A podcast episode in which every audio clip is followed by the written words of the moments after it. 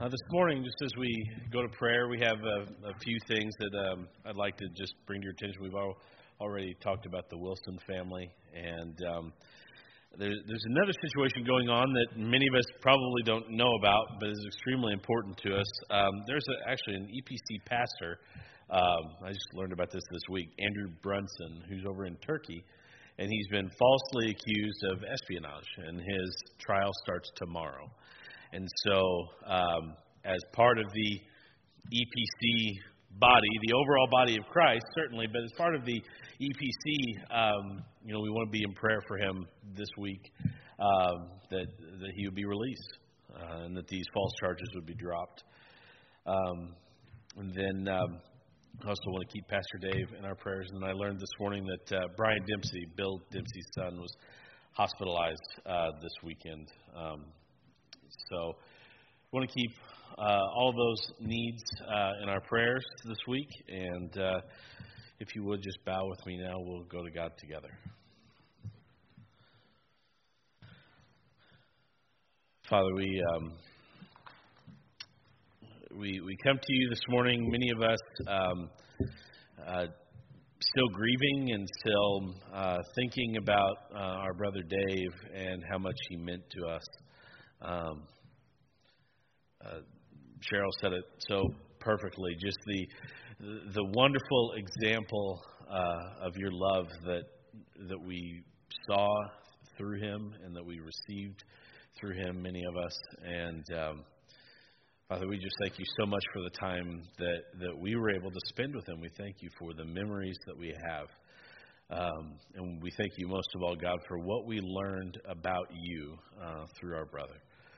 Uh, we pray for his family. We pray for, for Marianne and their boys and spouses and grandchildren and, and siblings and, and all the all the people who are affected, God, and, and and we ask God that you would walk with them as you're walking with us, uh, his his church family, uh, through this time of grief and, and mourning and uh, times, God, where we we're, we're trying to understand, but we but we don't quite understand, and um, we thank you, God, for the gentle way that you walk alongside us through uh, what we as humans have termed the grieving process, but uh, um, it's just this this time where we.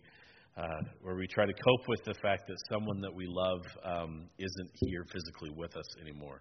But we rejoice, God, uh, in your promise and in your authority over life and death um, that we have an eternal promise that, that we will see our brother again. And, um, and so we, we rejoice uh, in that, and, and we praise you uh, for what you've done through Jesus.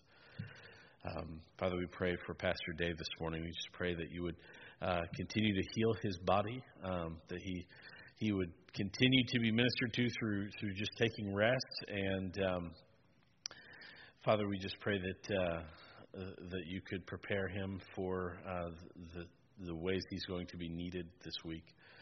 Um, Father, we pray for uh, for for Andrew over in um, over in Turkey, just falsely accused of of this this thing that he did not do, and and we feel God is as part of this denomination uh, that that He is a part of us, and so uh, we have this this desire to see him set free and to see these false charges dropped. And we know, God, that you are sovereign over courts of other nations. We know that you are sovereign over attorneys and, and, and false charges and all of those things. Um, we know that, God. But we, we intercede now on behalf of our brother that you would minister to him, um, sitting in a, a, foreign prison right now, um, awaiting trial. Uh, God, we just pray for, for his family and just pray that your presence would be made known in that country through through this trial and through these false accusations that through Andrew that your presence might might be made known. We pray this morning, God, for Brian Dempsey. We pray that you would continue to work through doctors and, and nurses and uh, that his his body might be healed. And uh, we just pray that you would be with with Bill and um, and the rest of their family um, through this time. God, that, that you might uh, get Brian home healthy and strengthen him and um, and continue to to work in his life. Father, we know that there are, are so many other needs uh, going on uh, that, that we are often not aware of, uh, or that we have uh, forgotten about, or uh, we just pray that you would would be uh, so present in the lives of your children this morning that those who are not here with us this morning for various reasons that they might know your presence, that they might uh, that they might know that there's a God who loves them. And um, Father, we pray most of all that you would continue to use us in whatever way we can be used to make this love of yours known uh, to the world. Uh, we love you, God. We ask these things in the name of Jesus Christ. Amen. Um, children, if you would like to uh, go to a special time of worship that's been geared specifically toward you, uh, you can certainly do that now. And then um, we, uh, we, we are going to proceed with um, taking uh, our tithes. And we, we view this here, if, you, you've never been to Olivet or, or, or, or this is your, your first time at church, we, we just simply view this as part of our worship of giving God back uh, a portion of what He's already given us. So um, uh, we will do that now.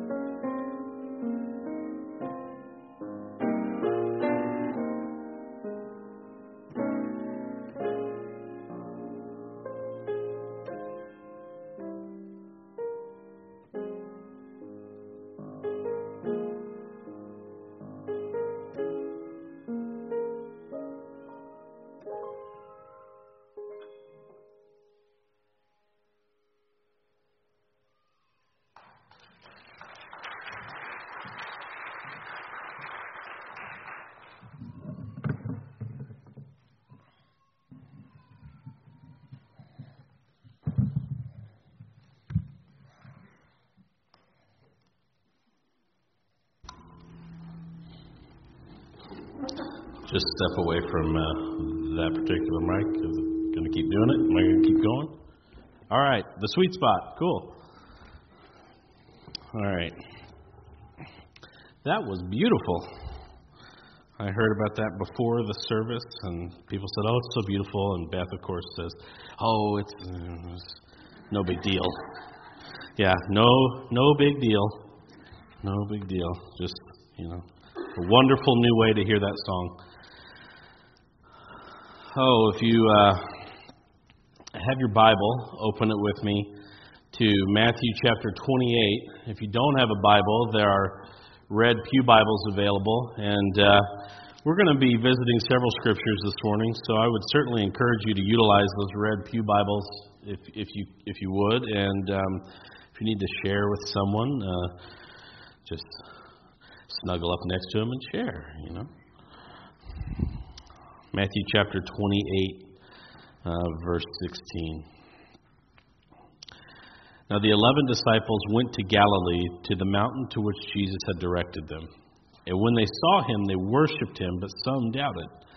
And Jesus came and said to them, All authority in heaven and on earth has been given to me.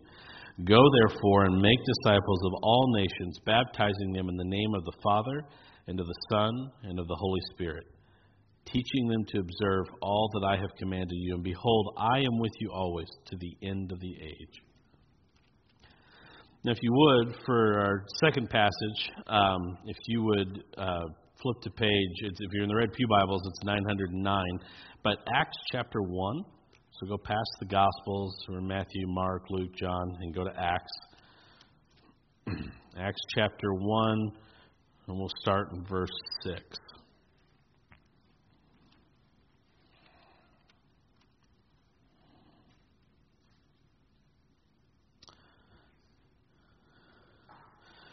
So when they had come together, the disciples, when they had come together, they asked him, Lord, will you at this time restore the kingdom of Israel? He said to them, It is not for you to know times or seasons that the Father has fixed by his own authority, but you will receive power when the Holy Spirit has come upon you, and you will be my witnesses in Jerusalem and in all Judea and Samaria and to the end of the earth.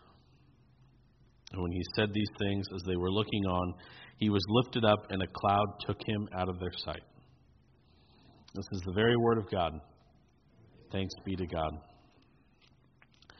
So, keep your finger in that Acts passage. I'm going to flip back to Matthew just for a minute.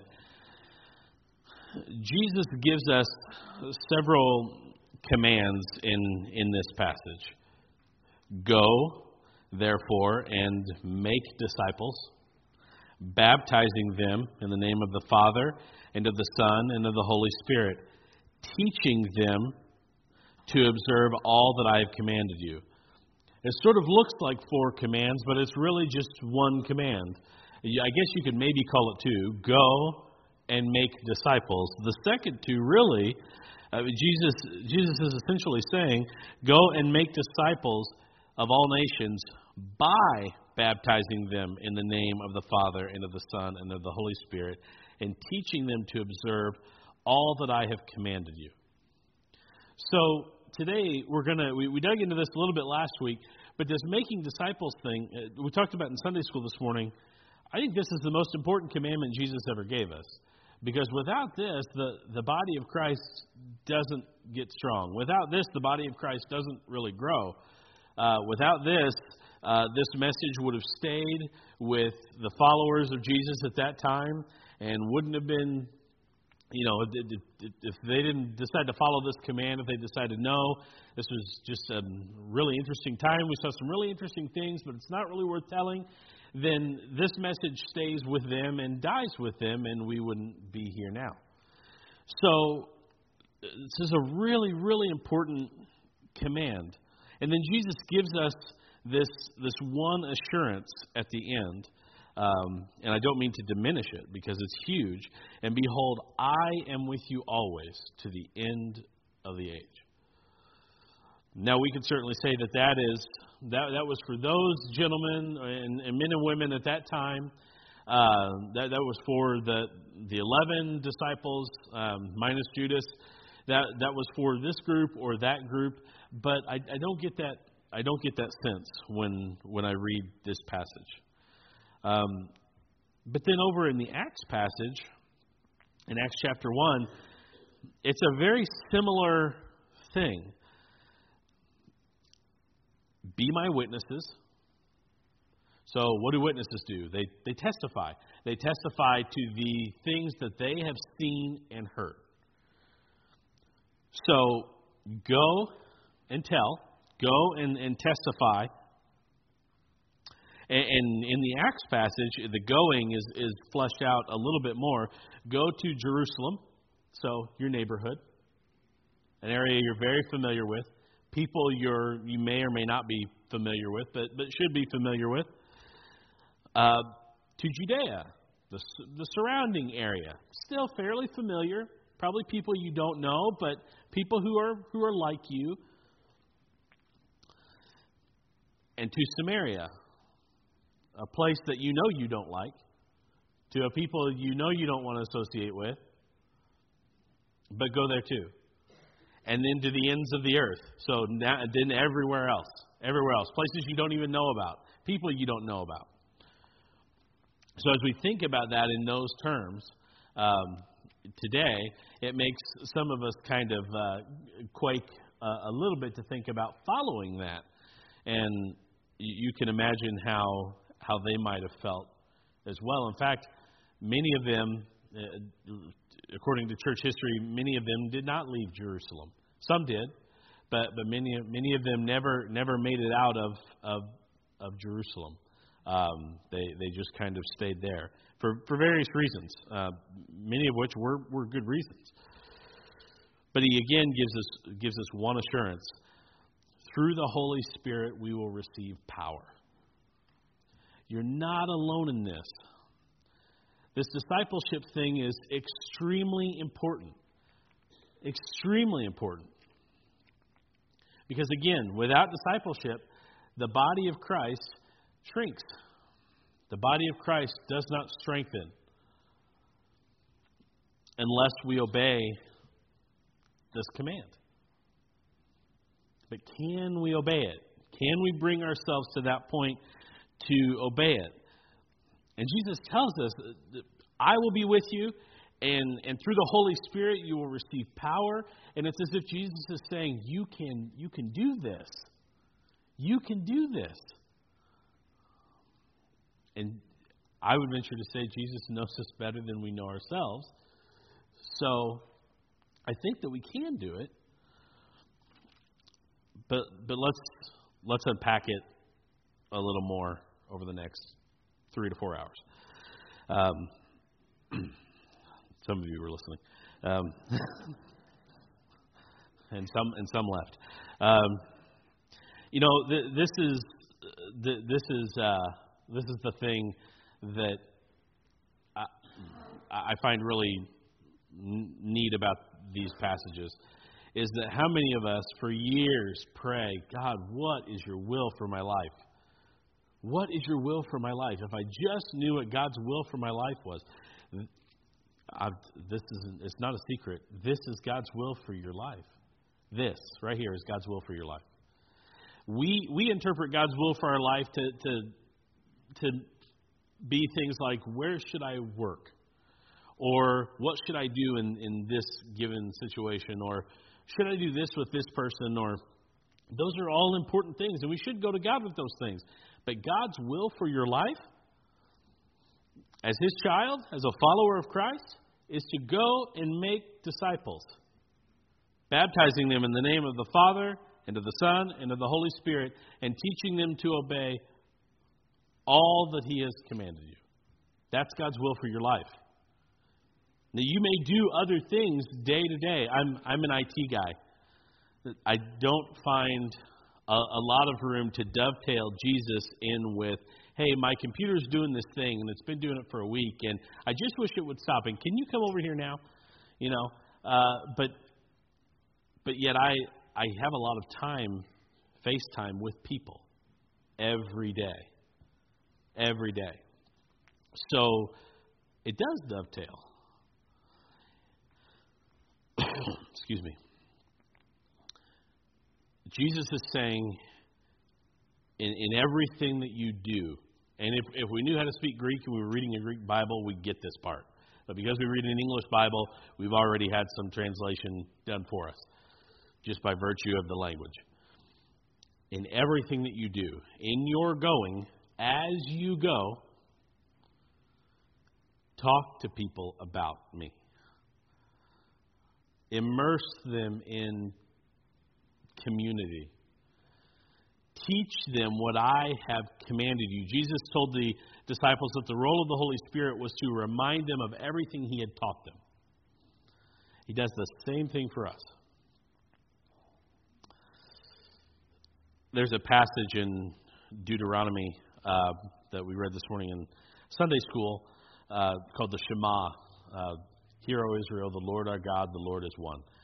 Jews use this and, and still use this as this unifying verse that brings them together as a people. This is what we believe. You know, we, we have the same thing in, uh, we honestly, we could have the same thing in the Shema as, as they do. We, our, our, the Lord our God, the Lord is one. It's the same for us.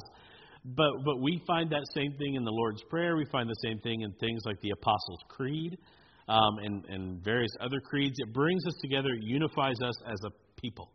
So that's what the Shema did for them. And, and in the following verses after the Shema, it talks about, you know, um, it, it talks about things like putting Scripture in your heart and writing it on your doorposts and, and, and making it, you know, in the in the center of your eyes and, and on your hands and uh, teaching your children in all of these practical ways to be a disciple of Christ. This is all the way back in Deuteronomy. So it's not like God gives us this, okay, go and make disciples and baptize them and, and teach them, and, and I'll be with you. There's also, all through God's Word, there's all these practical examples of here's how you do this. He doesn't just leave us with a concept and then uh, and then we get to search for the instruction manual. We have the instruction manual. Excuse me.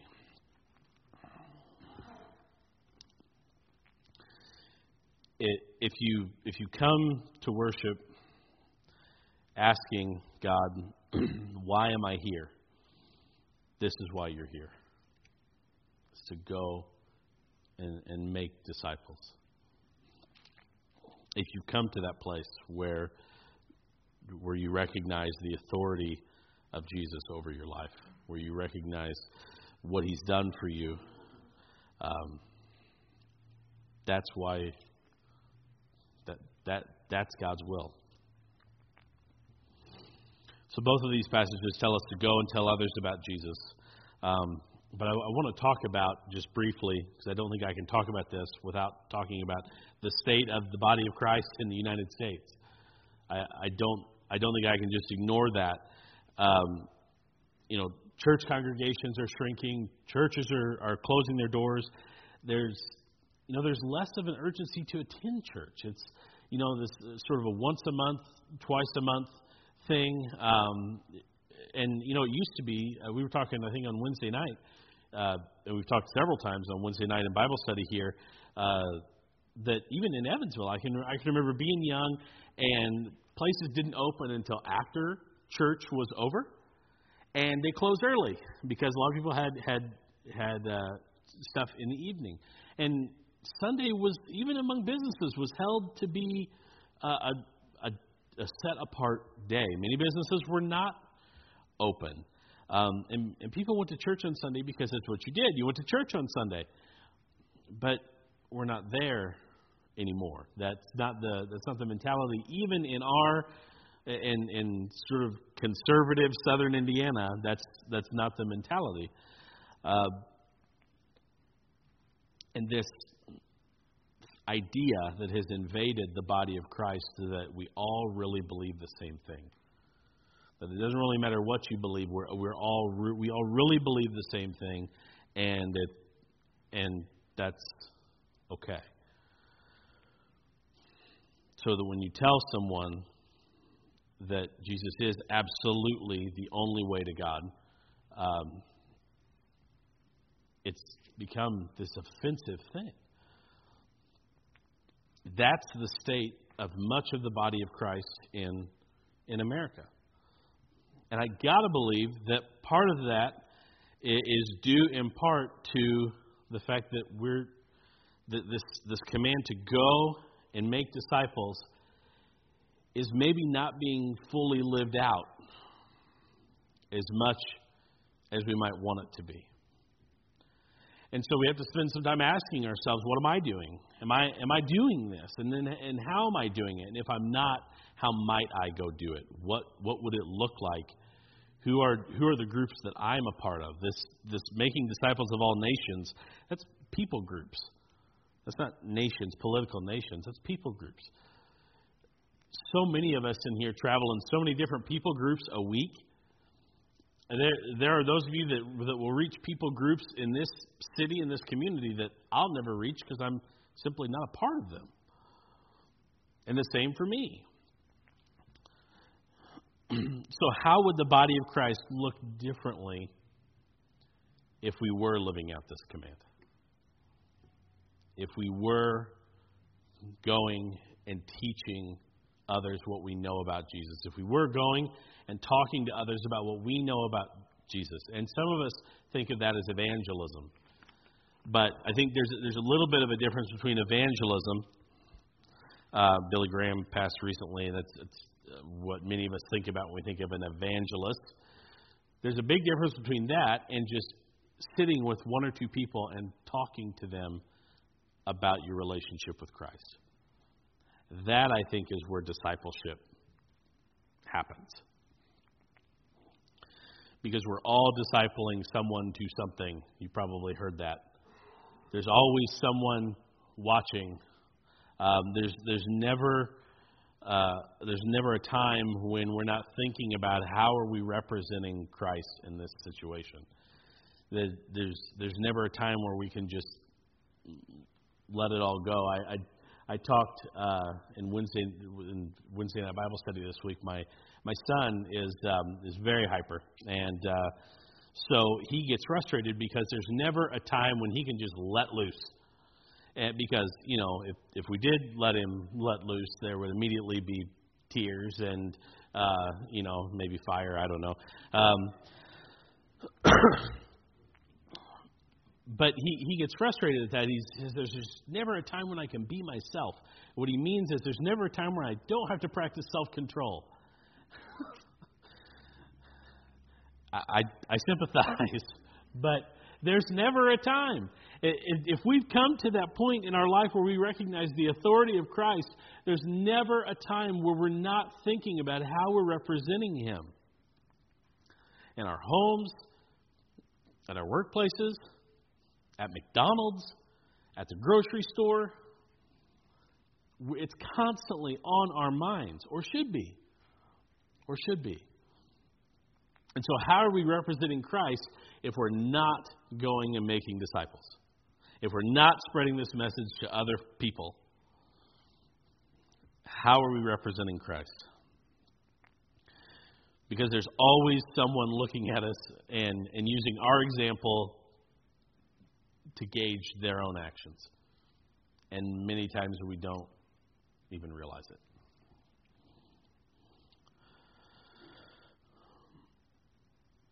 It is through us representing Christ well, through us being willing to go and teach others, that the body of Christ becomes strengthened. And it needs strengthening badly.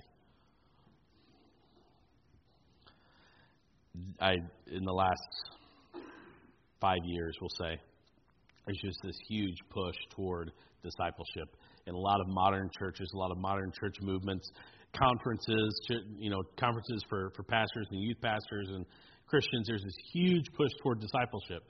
Um, and, and about five years ago or so, it, was, it became like this buzzword. All these new books were coming out about discipleship and how to disciple, and, but it's not new. it was given to us 2,000 years ago. Um, but we, somewhere along the way, we, we forgot about it, many of us, myself included. So we may be we may think to ourselves, I can't teach someone else about Jesus. I can't teach someone else to be like Jesus. And some of us may may have that thing in our head that says, I'm I'm not perfect. I'm not acting like Jesus myself. So how am I going to teach someone else to, to be like Jesus? And it's possible that maybe uh, maybe you do need to walk alongside maybe you do need to walk alongside someone else and, and learn more about Jesus for a season and learn more about about God's word for, for a season. That's totally doable. And I and I would willing to I'd be willing to bet there's someone in your life right now who'd be willing to do that for you and with you. But here's the thing is you're never going to have it all together. you won't be perfect until you're perfected as our brother Dave is now when you stand before the Lord. That you're not ever going to have it all together. So, you know, it's like the tomorrow diet, I'll, which I'm very familiar with. Um, I'll just start it tomorrow, and so we think, well, I'll I'll do that, but I can't do that until I get my own self together. But your own self is never going to be fully together. It's never going to be together enough that you feel like you can take that step. So don't don't wait for that before following this command. Invite someone else to walk alongside you and work this thing out together. Disciple making is, is not dependent on our gifts. It's not dependent on, on our abilities. It's not dependent on anything that we can do other than going and, and talking with, with folks, which, which I think we're, we're all capable of doing. It's dependent 100% on the Holy Spirit. It's completely dependent on the Holy Spirit. It's desperate for the Holy Spirit. Without the Holy Spirit's interaction, it doesn't happen. And to me, that's an encouragement that takes a huge load of pressure off of my shoulders. Because it's not up to me to force anything. It's not up to me to do any specific thing, but simply talk about what I know, witness of Christ. What I know from my own life about Christ. I don't, I don't have to feel a pressure to know everything. I'm simply having conversations with others. Walking through God's Word together, walking on our journey, our spiritual journey to God together, uh, struggling through things together. Discipleship is nothing more than inviting someone else into your life for the sole intent and purpose of learning to be more like Christ together together. You notice in God's Word, everything seems to happen in the context of relationships, everything seems to happen in the context of community. Discipleship is 100% right there. It happens in the context of conversation with other people, it doesn't happen by yourself. And Christ, again, has promised to be with us through the entire process. So, the next thought that comes to mind for many of us is I don't even know if I were going to do this, I don't even know who I would do it with. So let's let's talk about that. There there are two questions. And if you're if you're using the notes page in the bulletin, I apologize for not having time to get notes down this week, but if you're using the notes page, there's two questions. Who are you talking to about God? Who am I talking to about God? And who am I talking to God about? Those are the two questions. And they can be interchanged. You know, Pastor Davis said many times it, it's hard to talk to someone about God unless you've talked to God about them. Unless, you, unless you're praying for someone, it, it is sometimes difficult to go and, and share Christ with them. But as you, as you pray for them, you begin to feel a, a, a compassion and a closeness, and it's easier to then go and talk about your faith with those people. So, who are you talking to God about, and who are you talking to about God? So, we'll deal with the first question Who are you talking to God about?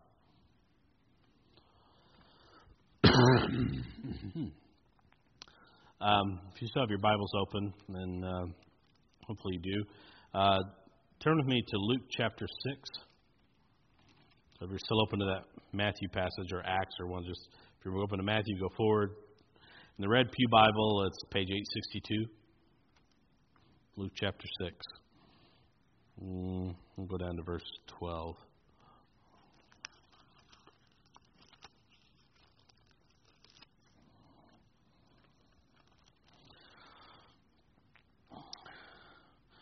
Says, In these days, he, Jesus, went out to the mountain to pray, and all night Jesus continued in prayer to God. And when day came, he called his disciples and chose from them twelve, whom he named apostles.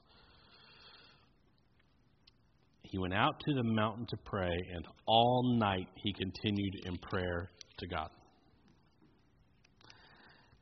That's how important it was to Jesus to know who he was supposed to share this with, who he was supposed to pour himself into, who he was supposed to teach. Jesus stayed up all night praying. I'm certainly not telling you to go up and stay up all night tonight praying. My point is, you start with prayer. Jesus started with prayer. Why wouldn't we start with prayer? You start with prayer. Who has God put on your heart? Who are you in daily life with, day in and day out, that God continues to put on your heart that, that you need to have a conversation with about Jesus? Not a turn or burn conversation, but just to talk to them about who Jesus is to you. We start with prayer. Who are you talking to God about regularly? Who's on your heart all the time? Are you talking to God?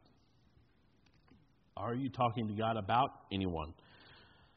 Do you, do you find yourself saying things like, I don't remember the last time I prayed? Or, wow, it's been, I think the last time I prayed was, was a week ago. You know, we, we do that. We, uh, things get so busy, whatever stage of life we're in, things get so busy, they get so hectic, and, and prayer seems to be one of those things that just falls through the cracks for some of us. And I get that. I totally get that. But prayer is so important to our lives as followers of Christ. It, it, it's so important because of things like this. It's where we start for so many decisions that we make, for so many situations we find ourselves in. It, it's where we start. For situations this week uh, with, with our brother Dave passing that is so hard for so many of us, prayer is the first place that we go. It's, it's everything, it's how we communicate with God. So we start with prayer. And, you know, we start with the understanding that the goal is to have a relationship with someone, to talk to them about Christ, and for that relationship to be passed on to others. There's there there is a, a, a culture in in church, and I'm not certainly not dissing it. There's a culture that you know if we can get this many people to come down the aisle at the end of the service and pray a prayer or sign a card or and that's that's fine. That's fine. But that's a addition you're adding people. When I think of discipleship, I think of multiplication because in relationship, through teaching people about Christ, and then they in turn teach others about Christ, the body of Christ is made strong. And through the through through getting someone to pray a prayer or sign a card, and then that's it. And we hope they do well. I don't see that same amount of strengthening happening there. And again, I'm trying to be very careful because I don't want to tread on that. I, I really don't. Um, and that's a conversation if, that I'm willing to have with you offline if you want. But I'm, I'm, not trying to tread on that. I'm not trying to be judgmental of that at all. Um, I simply think that discipleship is the way it was intended to be to talk to people about Jesus in relationship. You pray for one another. You pray together for the people that you're going to pass this on to. and if, if you find yourself going, okay, you say to start with prayer to figure out who I'm supposed to do this with, but I'm not praying all that much, or I'm not really sure how to pray that prayer, then start today. come come down after the service and let's talk about it.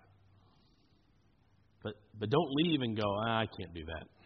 Don't do that. Please don't do that. This is so critical. So the second question, who are you talking to about God? I shared in Sunday school this morning. You know, I would much rather do this than go to work tomorrow and talk to somebody about God. I really would. I'd much rather do this. is much easier than that. Because, you know, here, if I say the wrong thing or I do the wrong thing, you guys will chase me out with torches and pitchforks, and that's fine. At, at work, I, I'm, you know, I'm risking, a, I'm, I'm risking a relationship that I, I see these folks day in and day out. It, it's not that it's any easier or harder. I, I make jokes, but it, but it feels harder, doesn't it? It feels harder to risk those relationships. You know, I love this person. I don't. What if I say something and I alienate them? Well, that's the thing, though. This whole process is rooted in this reckless love of God. This love that fights for us, that hunts us down, that sent his son to bring us back. This whole process is rooted in that. And so I don't think there is any deeper love for someone than being willing to talk with Christ about them. In fact, I think if we're will, if we're not willing to talk to Christ, to talk to someone about Christ, then our love isn't as deep as we think it is. And I've come to that realization I can't tell you how many times of someone that I know God has put on my heart to share Christ with or to talk they may already be a Christian and I just and I'm I just want to I'm supposed to have that conversation about the fact that I believe in Christ too and and and let's talk about that and I don't. I talk about anything and everything else, time after time after time after time. I've been there, I don't know how many times now, with various people. It's this intimate relationship, and that's that's the thing that, that scares a lot of us, especially especially guys. because the, the thought of being intimate with someone and inviting someone in and letting someone see the mess, especially for men, is is rather uncomfortable. Not that it's not uncomfortable for women too, um, but men tend to be less emotional, so it seems to be more uncomfortable for us. But because this whole process is rooted in this deep love and this intimacy, that means it's not going to be easy. That means there's there's imminent potential for getting hurt and that's okay. It is okay to get hurt. I'm going to use a terrible example that doesn't even come close to comparing to this, but I still remember when my son was learning to, to ride a bike on two wheels. Now, I knew, I knew as soon as we took the training wheels off, I knew that boy was going to get hurt. I knew there was going to be blood. I just knew it. But I still took them off. I still I still allowed him to go through that because I knew what was on the other side of it.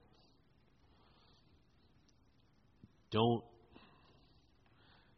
don't be afraid of someone hurting your feelings because the, that is going to happen. Human beings will fail you.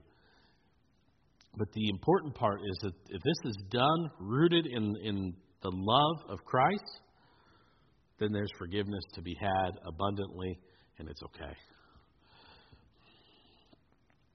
It's not, it's not this task driven thing. It's not about notches in your belt. It's not about numbers. It's not about how many people you've discipled, how many people you're discipling. It's not about any of that. It's about intimate relationship. Disciple maker is thinking daily eh, and, and about how they're praying for the person um, they're in a discipleship relationship with uh, how they're serving that person. And, and that self inventory is at the heart of a disciple maker. But we have a tendency to be individualistic, to, to take care of me, right? And our culture celebrates that. Our culture celebrates more than ever individualism. to, to, to be on your own. Don't make commitment. Um, you know, even even in church culture, a lot of a lot of churches are dropping the idea of church membership because folks don't want to commit. If I want to go somewhere else, I want to be able to go somewhere else. I don't want to have a commitment to this, to these people. I want to be able to go where I want to go, where I where I'm being fed. I get that on one side, and on the other side, it isn't all about us. It isn't all about us. The body of Christ is certainly not about us, it's about Christ. So, discipleship is done in the context of church so that this relationship can be supported by a body of believers. So, there's not this pressure on you to be all things to someone else, but you have a body of believers around you supporting you and lifting you both up or I'll, if you choose to do it in a, like we do here a lot of times in a triad, uh, to lift all three of you up. There's this section in the bulletin the last several weeks that you may have noticed, asking, "What are you going to do with this? Who who are you going to who are you going to tell this to, and when are you going to do that?" It's not in there this week, but you can imagine that you can imagine that it is, and write it down anyway. But that's not in there just for fun. It's not in there just to change things up. That's in there because we want you to really be thinking about, we want you to be listening to reproduce the Word. Don't listen to the sermon just to get through the church service because you want to be at church.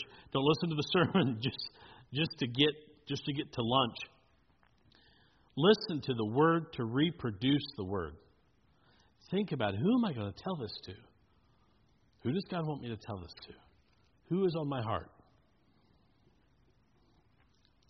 It, it's so, so, so important to reproduce this. Otherwise, it's a waste. It's a waste if it doesn't get reproduced.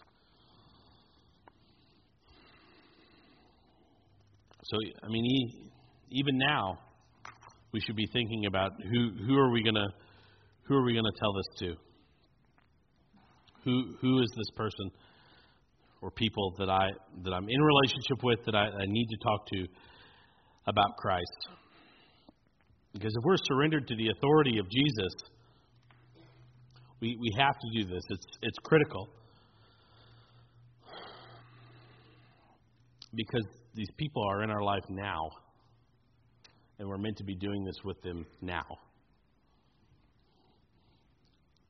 And it's, I, I know I keep saying this, it's so critical that we find who they are and, and that we, we're obedient to this. The, the Great Commission doesn't mean go to church, it doesn't mean be at church on Wednesday nights, it doesn't mean bring somebody else to church, it doesn't mean be nice to people at the grocery store. Those are all wonderful things, and those are all part of living a Christian life. But the Great Commission means go and be in intimate relationship with people and, and baptize them physically, physically baptize so that they become one with Christ in baptism, but then also baptize them in community so that they become one with Christ's body and teach them. That's what the Great Commission means. It, we've, we've taken the word discipleship and made it mean so many things that it doesn't mean so that it, it isn't as hard. It isn't as hard, but discipleship is hard. It's difficult. But it's really good. It's really, really good. The Great Commission is about people, it's about us. It's about those that we are meant to be in intentional community with. And I talked in Sunday school this morning that you know God God had this whole thing rigged from the start because as you teach others, you learn more. It's this weird thing that happens that you, you can sit here and listen week after week after week, and that's good. But as you talk to others and as you teach it, you start to learn more than you did when you listened to it. It's this phenomenon that happens. And I fully believe that we're created that way because we were intended to be disciple makers.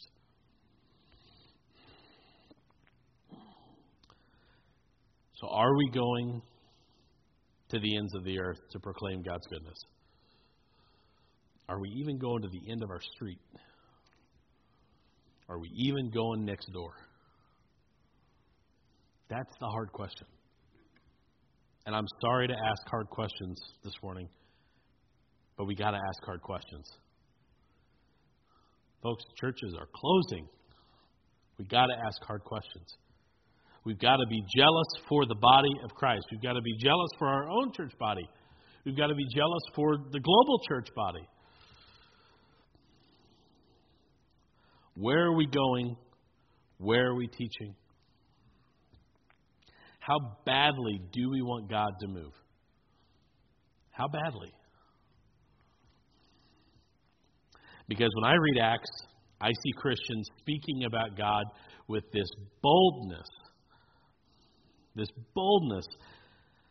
And discipling others with boldness. All through the New Testament, Paul talks about, when Paul writes Philippians, it starts with, it's a letter from Paul and Timothy, who he's in this relationship with. Amazing things were done in the context of discipleship. Can that be said of us? Can that be said of us? Sometimes we don't share our faith because we prejudge what someone else is already going to think of us, and they're just going to see me as just another Christian, or they don't want to hear what I have to say, or I won't know the answers to their questions, or any number of other reasons that we talk ourselves out of doing it. But Christ is with us. And we have the Holy Spirit and we have this power. And so, what are we afraid of?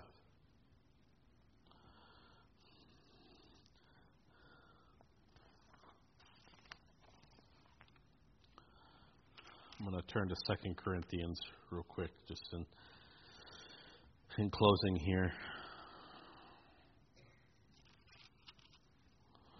2 Corinthians chapter 4.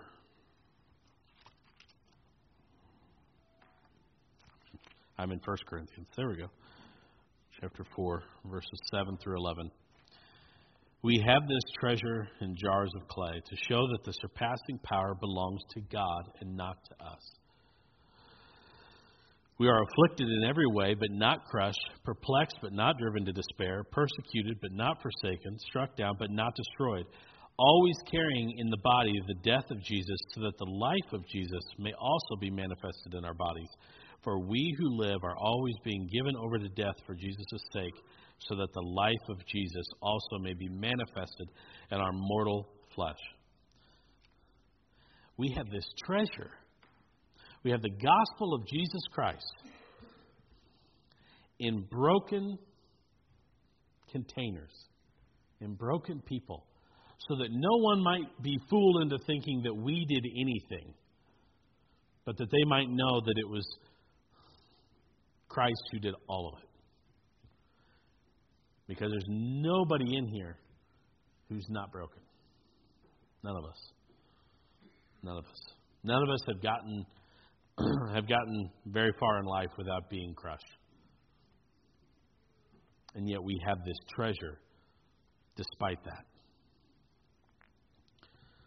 so that God might be glorified. Last week, Dave, Dave said Jesus did not entrust his kingdom to powerful rulers and leaders, he entrusted it to these broken vessels in which he implanted the gospel.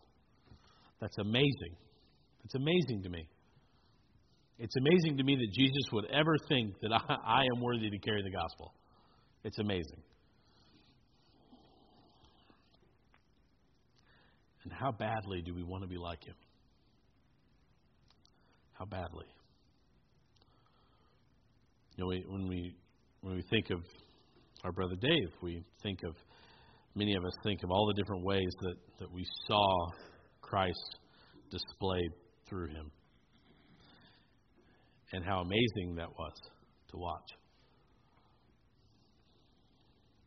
How badly do we want to be like Jesus? and share the treasure. Share the treasure you've been given. I can't underscore it enough. Have a conversation with somebody this week. Talk to someone this week about Christ. Worship team, you can come on up if you pray with me.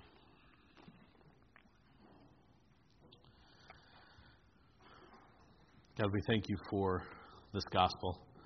We thank you for this good news. And most of all, God, we thank you that it's not just good news that we cling to to make ourselves feel better, but it's, it's true. It's true.